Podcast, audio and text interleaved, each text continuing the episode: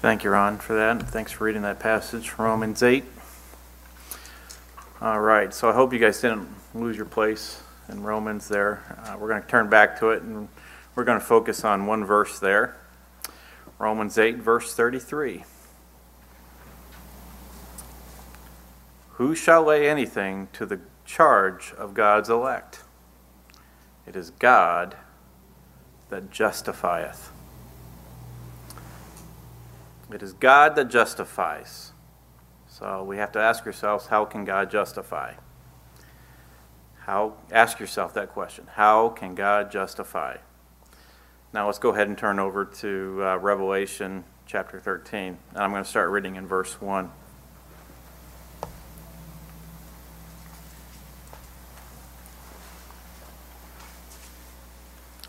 Revelation 13, verse 1.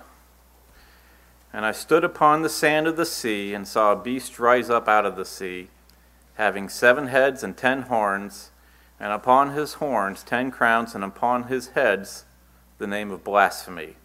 And the beast which I saw was like unto a leopard, and his feet were as the feet of a bear, and his mouth as the mouth of a lion. And the dragon gave him his power and his seat and great authority. And I saw one of his heads as it were wounded to death, and his deadly wound was healed, and all the world wondered after the beast. And they worshipped the dragon, which gave power unto the beast, and they worshipped the beast, saying, Who is like unto the beast? Who is able to make war with him? And there was given unto him a mouth speaking great things and blasphemies, and power was given unto him to continue forty and two months. And he opened his mouth in blasphemy against God to blaspheme his name and his tabernacle and them that dwell in heaven. And it was given unto him to make war with the saints and to overcome them. And power was given him over all kindreds and tongues and nations. And all that dwell upon the earth shall worship him, whose names are not written in the book of life of the Lamb slain from the foundation of the world. So, um, kind of obscure passages there. Well, they don't seem to relate to each other so much, but that, that last verse we're going to get back to. So, so, so the topic of the sermon is God's justification, specifically the beginning of justification. So I have another question for you, other than how can God justify? Where does the justification of God's people begin and end? And I think the answer is right there in that verse 8, which we read. And I'll read it again. And all that dwell upon the earth shall worship him, whose names are not written in the book of life, of the Lamb slain from the foundation of the world.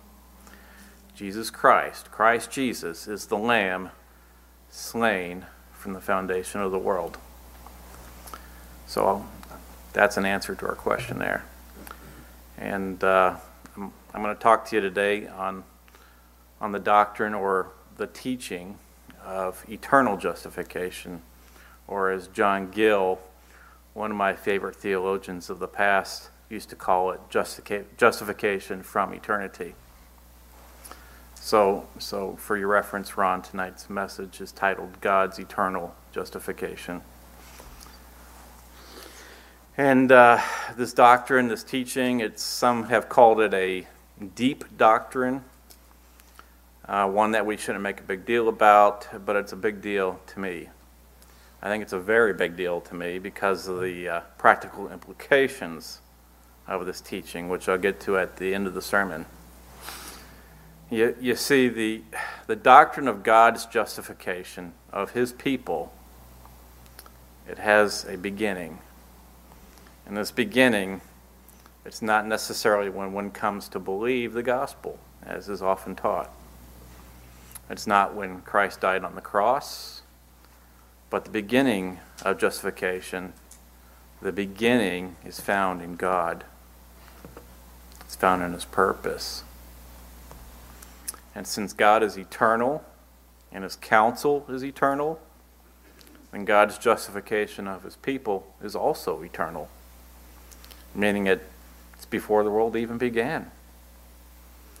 And before the foundation of the world, there were many predestinated and chosen in Christ they were predestinated to the adoption of God's children, which is made evident in Ephesians chapter 1, verses 3 and 5, which I read earlier. I'm going to try to read again later. And if you read in 2 Timothy verses 2 Timothy chapter 1 and verse 9, it's evident that God's people were given in Christ Jesus before the world began. This means that before the world began, you and I, who now rest in Christ, well, we were viewed in union with Christ. We were given to Christ, and we were viewed in Christ. And all of this was in eternity. And it's this union with Christ. The, this is the, the grounds for every saving benefit that we receive. There is nothing that we have received in terms of grace and mercy that cannot be traced back to this union. All of our salvation, it was all purposed and declared in God's eternal counsel from before the foundation of the world, which also includes before time itself. And all of this purposing and declaring of grace from God's eternal counsel included nothing about our own personal merit or inherent worth. It didn't include any action on our part. It strictly focused on our Lord. It's focused on the Lamb slain from the foundation of the world. Now, that's not to say our salvation uh, doesn't comprise of many different parts. Uh, theologians like to refer to the term um, ordo salutis, which means the order of salvation. It's a Latin term. And uh, so there's an order to God's predestinating plan of salvation. And, uh, and if you do a Google search or look up the term Ordo Salutis on Wikipedia, you, you can see a chart that shows where all the different theological camps consider to be the order of salvation. And on this chart on Wikipedia, you can look it up. You can, you can see they've got different camps. You got the Calvinist camp, the Arminian camp, the Lutheran camp, etc. And I was looking at this chart uh, earlier this week, and uh, not one of these camps, in my opinion, lists justification where it belongs. Every single camp, at least according to Wikipedia, has justification appearing in the order of salvation sometime after we experience the gift of faith. But that's really inaccurate if you ask me about it. And it's true that we experience our justification through faith, but our actual justification before God, well, that took place in an eternity. And I think the reason people either exclude this teaching or flat out reject it, I think it's because it stems from a lack of knowledge of the scriptures. And in my opinion, the doctrine or teaching of justification, it's, it's really a lost teaching today. You don't hear it taught from most of the pulpits. You don't hear it preached on the radio. Instead, you hear platitudes and self help being preached. But I, I believe that this doctrine of justification is a core teaching of the scriptures. And sadly enough, I don't even hear it preached in the so called Calvinistic circles, and I don't really like using that term, but it's a popular label. Uh, and if you do hear it preached, you don't usually hear it preached to the point where it's traced back to its origin uh, from before the foundation of the world the lamb slain from the foundation of the world is hardly ever mentioned. And I believe if this teaching is left out of the preaching and teaching, then you're left having a watered down gospel, one that has no guidance. And by not including this doctrine of justification, specifically justification from eternity, in preaching today, I, I believe that a, joint, a giant void is left in the Christian message. And I think it's a void that's so large that that the space that it leaves it can be filled with countless errors generated by the vain imagination of men's minds. John Gill, like I said, one of my favorite theologians, he, he uh, once wrote that the doctrine of justification by the righteousness of Christ is one of great importance. And the Apostle Paul spoke of it as if, if, as if the essence of the gospel lay in it. So, to rephrase that into a question, we must ask ourselves is there a gospel if the doctrine of justification is not included in its message? Well, John Gill answers that question for us. He says, It is a fundamental article of the gospel, and so much so that some have called it the basis of Christianity. And I agree. I agree with that. The doctrine of justification, the teaching of justification, is the basis of Christianity. We hear Jim preach over and over with the question, How can God be just? and the justifier of him which believeth in Christ. It's the basis of our faith. So, what exactly is it? You know, we, we hear terms thrown around all the time, and sometimes we just gloss over the terms. I know I used to do that when I was a kid reading the scriptures. I'd read, I'd be reading along in the Bible, and I'd see this word predestination. What does that mean? Well, I don't know. I'm just going to keep on reading. But uh, we, we shouldn't do that because justification, to justify, to be made just, those are biblical terms. And it's not, it's not made up in some theological textbook. It's, it's right here in the scriptures. Paul talks about this term quite a bit in the book of Romans. In Romans 4:25 he says, Christ was delivered for our offenses and was raised again for our justification. In the next chapter, in verse 16, Paul wrote in Romans 5:16, "And not as it was by one that sinned, so was the gift, for the judgment was by one to condemnation, but the free gift is of many offenses unto justification."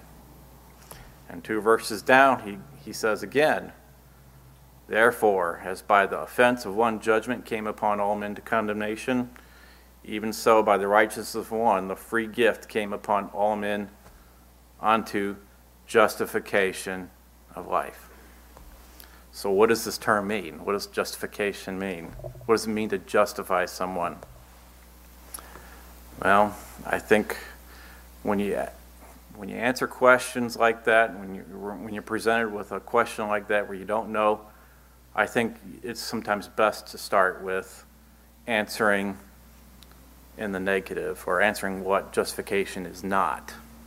So I'm just going to flat out tell you what I think. Justification, it's not a feeling. It's not conversion. It's not, it's not believing on Christ. It's not a change of our inward heart. It's not an infusion of goodness into our being. And I think that, to the surprise of many, the word justified can also be applied to God Himself. Let's take a look at Luke 7, verse 29. You don't have to turn there, I'll read it to you. But Christ, in the previous version, previous verses of Luke chapter 7, he was talking about John the Baptist to the people that were gathered around him there. And uh, he wrote in verse 29 of Luke 7. And all the publicans that heard him and the publicans justified God, being baptized with the baptism of John. They justified God. So ask yourself did they make God righteous? Did they put righteousness into God? It's kind of a ridiculous question if you ask me, but uh, because nobody can make righteous, God righteous, can they?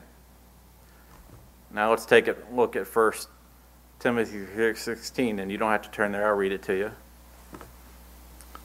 1 Timothy 3.16, And without controversy great is the mystery of godliness. God was manifest in the flesh, justified in the Spirit, seen of angels, preached unto the Gentiles, believed on in the world, received up into glory.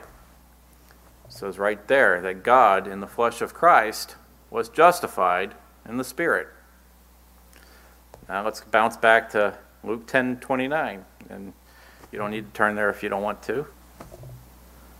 Uh, but Luke writes, But he, willing to justify himself, said unto Jesus, and who is my neighbor? And so this is the lawyer that's talking to, to Jesus and asking himself, Who is my neighbor? And Jesus responds to him with the parable of the Good Samaritan. But this, this, good, this lawyer wanted to justify himself. And in Luke 6:15, Jesus said to the Pharisees that they justify themselves before men. Going to dig some more into the scriptures here. In Romans 3, verse 4, Paul writes, God forbid, yea, let God be true, but every man a liar, as it is written, that thou mightest be justified in thy sayings, and mightest overcome when thou art judged. And this is written with uh, Psalm 51, verse 4 in mind, which reads, Against thee, thee only, have I sinned, and done this evil in thy sight, that thou mightest be justified when thou speakest, and be clear when thou judgest. To justify someone does not mean to make someone righteous, but to declare someone is righteous. When the people justified God, they, constitute, they constituted or declared God as righteous in their minds, and with their mouths declared he was righteous. And that is what it means to justify. And that is because he is righteous. And, and when the self righteous Pharisees they wanted to justify themselves, well, they falsely declared themselves to be righteous.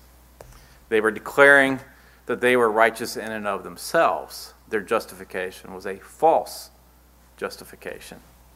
They had deluded themselves into thinking they were righteous. They stated they were righteous by their seemingly good deeds, but that doesn't mean God saw them as righteous, and that's what's important. He's the one who matters. As he's the one that matters the most because he's the judge of all the earth. And I'll remind you of our opening text today, Romans 8 and verse 33. Ron read it earlier. Paul stated that it is God that justifies, not men, not the court system, not churches, not denominations, but God.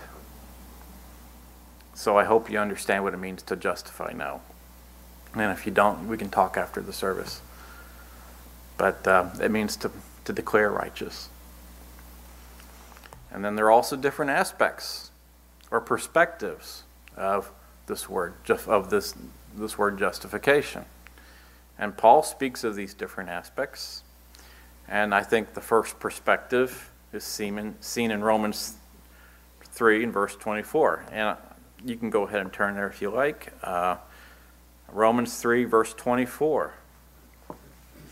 One of my favorite passages in the whole, whole Bible. Paul writes, being justified freely by his grace through the redemption that is in Christ Jesus.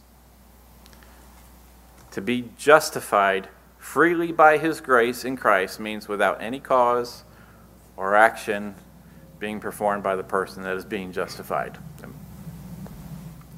Now turn over a couple chapters to chapter 5 and look at verse 1. And this is another aspect. It's written from the perspective of the one being justified, the one being declared righteous by God, which will be us. Therefore, Romans 5, verse 1 Therefore, being justified by faith, we have peace with God through our Lord Jesus Christ. Or, in other words, we experience God's justification of our souls through faith, and that faith is alone. Skip to verse 9. Much more than being now justified by his blood, we shall be saved from wrath through him. Okay, now that's an actual time where we're justified. That's Christ's death on the cross. We're justified by his blood. That's just that's just another perspective of justification. It's it's the time where Christ procured our justification in fulfilling the covenant he, he made with his Father and the Spirit to justify his people through his blood. But let's go back even further. Let's trace our, or, our justification back to the origin, back to the beginning, back to its first cause Where does justification first appear? Does it appear in time? Or does it appear first in eternity? John Gill. Oh, I can't say enough about the guy. I really like him. But uh, he wrote the following. He says, Justification is a sentence conceived in the mind of God as a decree from eternity. This, this justification of us believers it originates in the mind of God. That is, it was an eternal and immanent act. The word immanent means in the mind. And this justification of ours, it was in the mind of God. God is eternal as He is eternity itself. And I don't have time to get into the scriptures on that, but I'd be happy to talk to you all about that later too. Time itself flows from the mind of God because He is transcendent of all time and all of space itself. In another sermon I preached last year, I explained how God does not change. That is, He is immutable. It means our justification originates in the mind and purpose of God and not after time after we fell into sin and time. God didn't change his mind about us. It doesn't, he didn't change his mind when Christ died on the cross, nor after we were brought to repentance and faith. Our justification from God originates in eternity and the eternal covenant of grace. And this line of thought, having received all spiritual blessings in Christ Jesus from before the foundation of the world, which, which we read earlier, this line of thought is almost always immediately met with skepticism and criticism in the Christian world, the so called Christian world. And I've even seen sovereign grace preachers who cannot understand this call what I'm talking about here heresy because they just can't understand it. They, some of them have even broken off fellowship with this church over it, believe it or not. They can't wrap their minds around this line of thought and reasoning. And, and they, they ask us, well, how in the world can God justify us before we've sinned? Before Christ atoned for our sins and before we demonstrated faith in Christ? Well, I'll, I'll answer their question with a question. How is it that Christ is said to be the lamb slain from before the foundation of the world? We read that earlier, Revelation 13:8. How is that possible? Well, for me, the answer is rather simple, at least to my mind. Uh, Christ, the Lamb, was foreordained before the foundation of the world. He was the perfect Lamb. He was without spot or blemish. He was the perfect substitute. And his foreordination to die for us was not after man had sinned either. We've heard it said from this pulpit many, many times before there ever was a sinner, there was a Savior. Before there ever was a world created, there was a union between Christ and his elect people. Before the world, from the very beginning, in God's eternal purpose, in God's eternal covenant of grace and redemption. And it was there, in God's mind, in his purpose, the elect of God are seen constituted and declared as being in the Son, Jesus Christ the Lord, and therefore justified. It is there that God the Son became the surety of all of his people. We see this in Roman in Hebrews 7 verse 22. Let me read it to you. Hebrews 7:22. By so much was Jesus made a surety of a better testament. Jesus he was the answer to our sin debt. He made himself to be held to account for his people so that all that was required of us as debtors would be satisfied and paid in full. We read about suretyship of Christ in Genesis chapter 43 and verse 8 when Judah pledged himself as a surety for Benjamin. And all of us here tonight, we're God's little Benjamins or little Benjamins be brought safely into an everlasting relationship with the Father. So, if Christ was the lamb slain before the foundation of the world, that means the Father viewed Christ's atonement as our surety, as having happened, his death. before it even happened. Speaking of sureties, I, I, this was interesting. Solomon warns that it's not good to become a surety for a stranger. You can read that in Proverbs chapter 6. But why does he say that? Well, if the debtor fails, then the surety's got to pay. Imagine walking up to your to a stranger down at the Kroger or at Walmart or at the car dealership, and let's say you're at the car dealership and the stranger wants to get a loan, and you just walk in and say, "Yeah, I'll, I'll agree to co-sign for that loan for you." Well, if that stranger doesn't pay back the loan, you're the one that has to pay back the loan. That's why it's not good to be a surety for a stranger.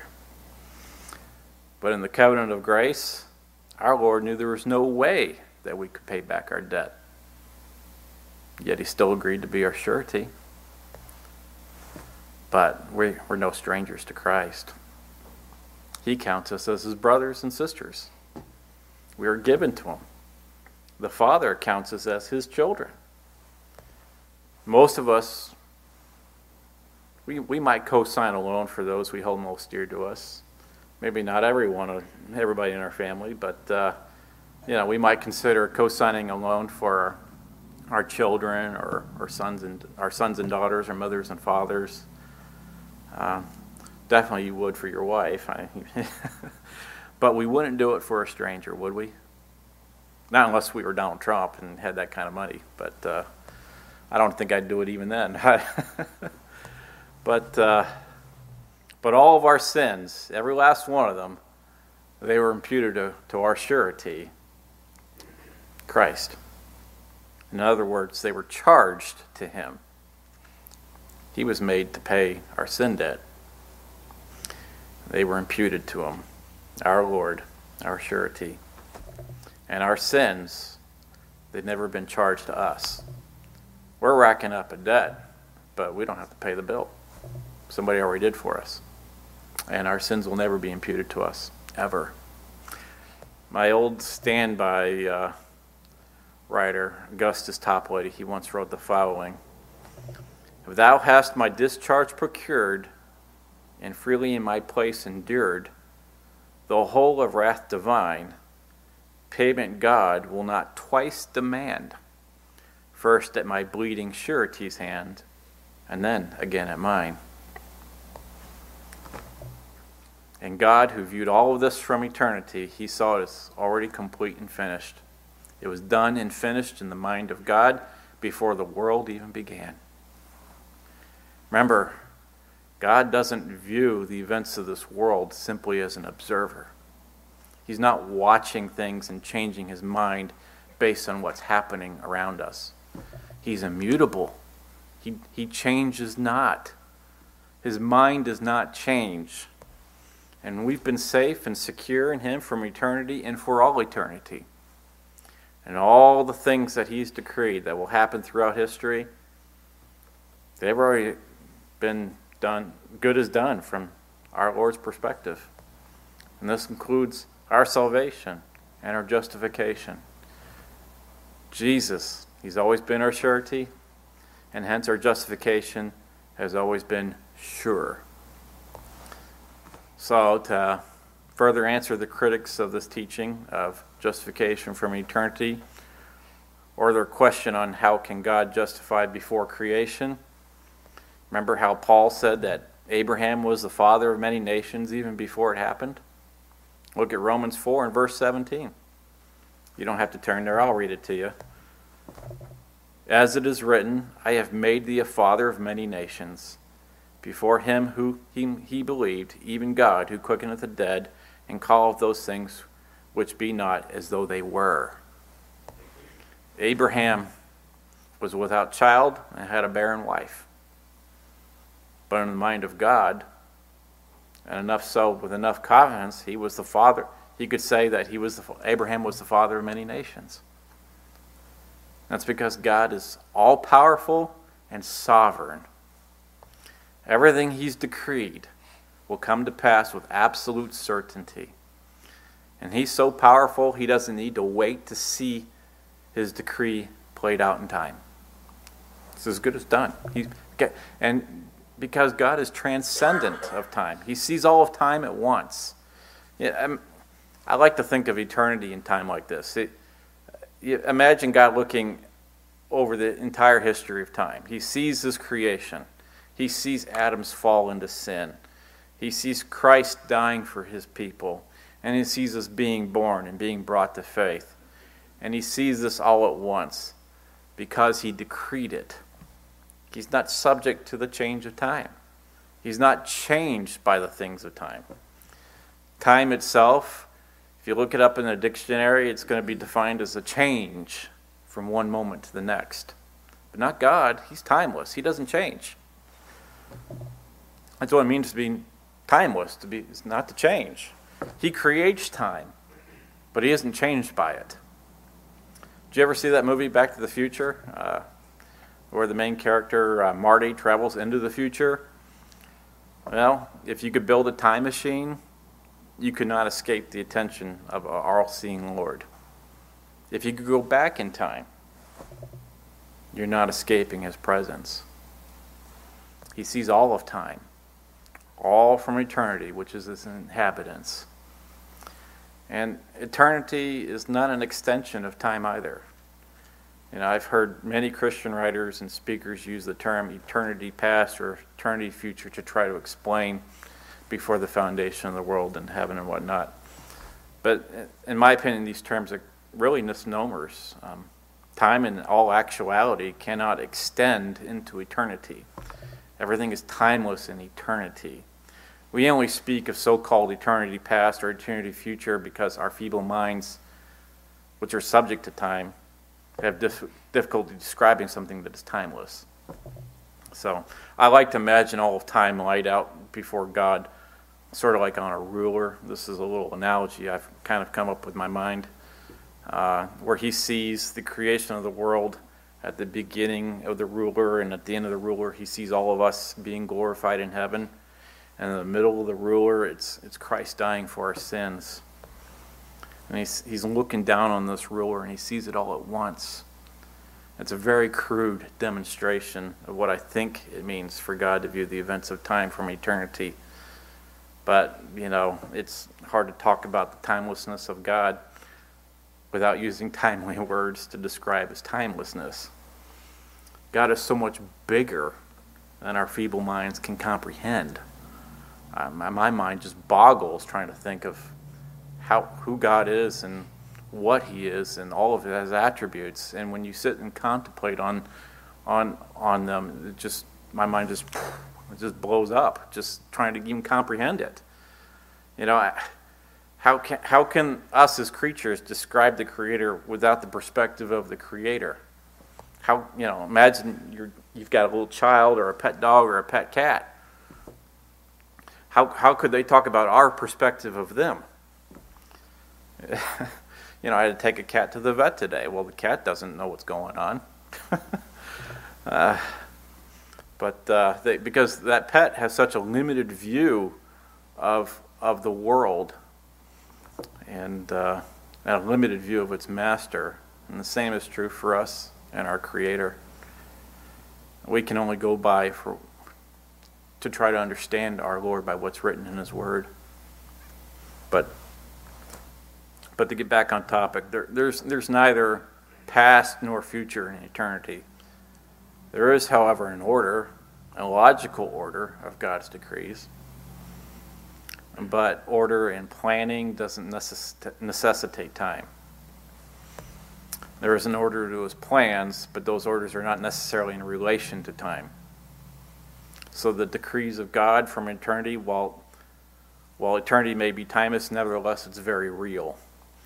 And our justification, while it is from eternity, doesn't make it less real from God's perspective.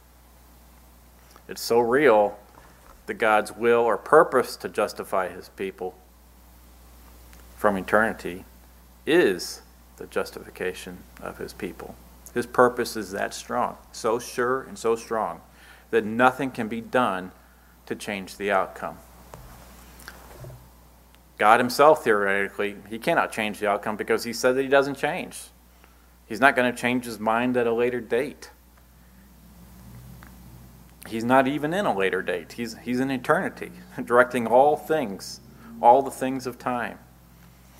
And when he decreed our salvation, it was as good as done. It also follows that our purpose, that God's purpose to adopt us is our adoption.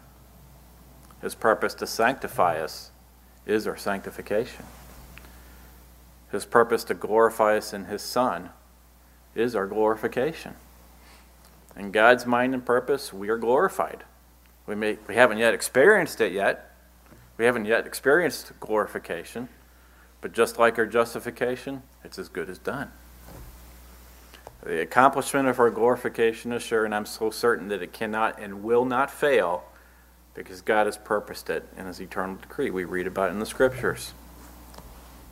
We're already glorified in God's sight, although we have yet to experience it. And furthermore, you could say that God's purpose to elect us to, to salvation, that was our election. God's will to save, that was our salvation. God's will that the Son would die in time, guaranteed that Christ would die. And God's will to justify his people is our justification. And that's going to be that statement right there is going to be met with with objections by people everywhere. And I've seen many skeptics of this teaching. I've seen I've seen the topic hotly debated before by free willers and you know people online that like to call themselves Calvinists. They talk about what they call the heresy of eternal justification. That's because their minds cannot comprehend an eternal God, one that is timeless and immutable. They can't conceive of justification as an eternal and immanent act of God. And I think it's because those that argue against justification being from eternity get hung up on the term of justification itself. They're only familiar with the experiential aspect of justification that is what we experience by faith. But in my opinion, I think what is really happening is they just have a wrong understanding of God. They don't understand who He is. They don't know what His inhabitants is. They don't understand that He inhabits eternity, indeed, that He is eternity, and that all of His purpose flows from eternity. And in all actuality, they have a God that is affected by the things of time. They have a God sitting somewhere in the heavens, watching the things of the earth play out, and then making decisions based on what happens in time. The avowed free willer, for example, they think their God is watching our lives, watching us go through life, and then seeing faith in us, and then saving us because God saw our faith. That quite frankly, is not only a false understanding of salvation, but it's also a false understanding of, of God. And even so called Calvinists, the, the Reformed persuasion, they, they look at it almost in the same way sometimes, or a good chunk of the time. They see a God in the heavens watching the events of time and then they and God sees our faith and they say it's at that exact moment when we demonstrate faith that we are now justified in God's sight. Their view of God is not much different than the free will or understanding, if you ask me. They still have a God that changes based on what's happening. And so I, I would say the two systems of thought are not are they're well they're not dissimilar. They're very similar to each other. They both have a God that's dependent upon things happening in time before he can justify. So if you strip eternity or the true meaning of eternity from God and replace its meaning with one that that defines eternity as something that is an extension of time, well, I think you're left with a shell of a God. You're left with a false God, to be be frank with you and not the God of Daniel 4:35, who says, "And all the inhabitants of the earth are reputed as nothing, and he doeth according to his will in the army of heaven and among the inhabitants of the earth, and none can stay his hand, or say unto him, What doest thou?" I know that's a favorite verse of, of Jim's. And um, I, I know I started out this evening service with Ephesians 1, and we read it again We read it on Sunday night, but I'm going to ask you to turn there again just to, to let it sink in. And we'll start in verse 3.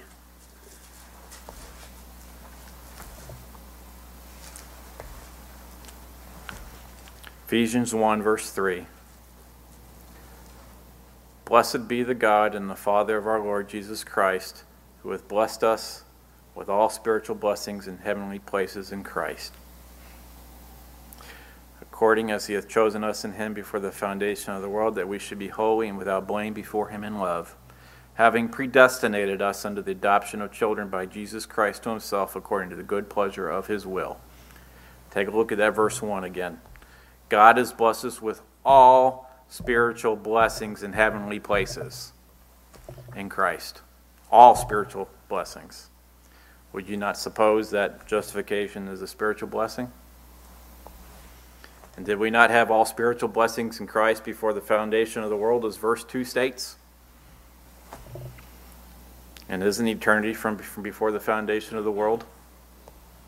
It's pretty plain to see from this passage alone that we've been justified from before the foundation of the world. That's my opinion. That we've been justified from eternity. Before we were born or even committed sin against our Lord, we were justified. And we read in 2 Thessalonians 2:13 and 2 Timothy 1:9 that we were given grace before the foundation of the world. Why would we not think justification was a part of that? And let's think back to the saints of the Old Testament. Were they justified before Christ came into the world and died for their sins? Some people say no. But Romans 4, Paul says in Romans 4, he says that Abraham was justified. And, and if you look in Romans 8, Noah found favor in the eyes of God. The only way they could be justified was by Christ's death and satisfaction on the cross long after their, the events of their time had passed. Yet these saints of God were justified by Christ. So, you know, I believe that the, the scriptures are confident in saying that we're justified because Christ had a view to that future event of Christ dying and viewed that event as it had already happened. That's why he could say, You're justified, Abraham. You're justified, Noah. It was a done deal in the mind of God. And then I love this, this verse, Jeremiah 31 3. It says that the Lord loved us with an everlasting love. Therefore, with loving kindness, he has drawn thee. God doesn't love the wicked, but he loves the righteous. And the righteous have always been seen as righteous in God's sight. And in Ephesians 1, Paul states that this love was manifested in Christ's atoning sacrifice on the cross. Our justification, it's found in the mind and the purpose of God. It finds its substance in Jesus Christ, the Lamb slain from before the foundation of the world. Our justification, and no doubt in my mind, it's from eternity. So I, I spent the last several minutes here going into a very short, but not nearly exhaustive enough of a study on this topic. So, why did I do it? Well, it's because I believe this teaching comes with some very real and important implications, as well as practical applications to our lives. It's not just a Bible study. When we read the when we read the scriptures, we have to say, well, what are the implications for me? What are the what are the practical applications for me? That's what we should do every time we sit down to read. Uh, just even just a simple Bible story from the Old Testament. We need to see how does that apply to us. And and so this doctrine, I mean, it's special to me. And I've talked about it a lot over the years. I've written about it, and uh, it's also historically considered to be very important too. Martin Luther Martin Luther himself said that justification is the article by which the church stands and falls. Luther, is, of course, is most famous for his stand against the oppression and the errors of the Roman Catholic Church. In particular, he's most famous for his stance on justification by faith alone, not works. which means justification by faith means we come to our knowledge of our justification before God in Christ through faith and faith alone.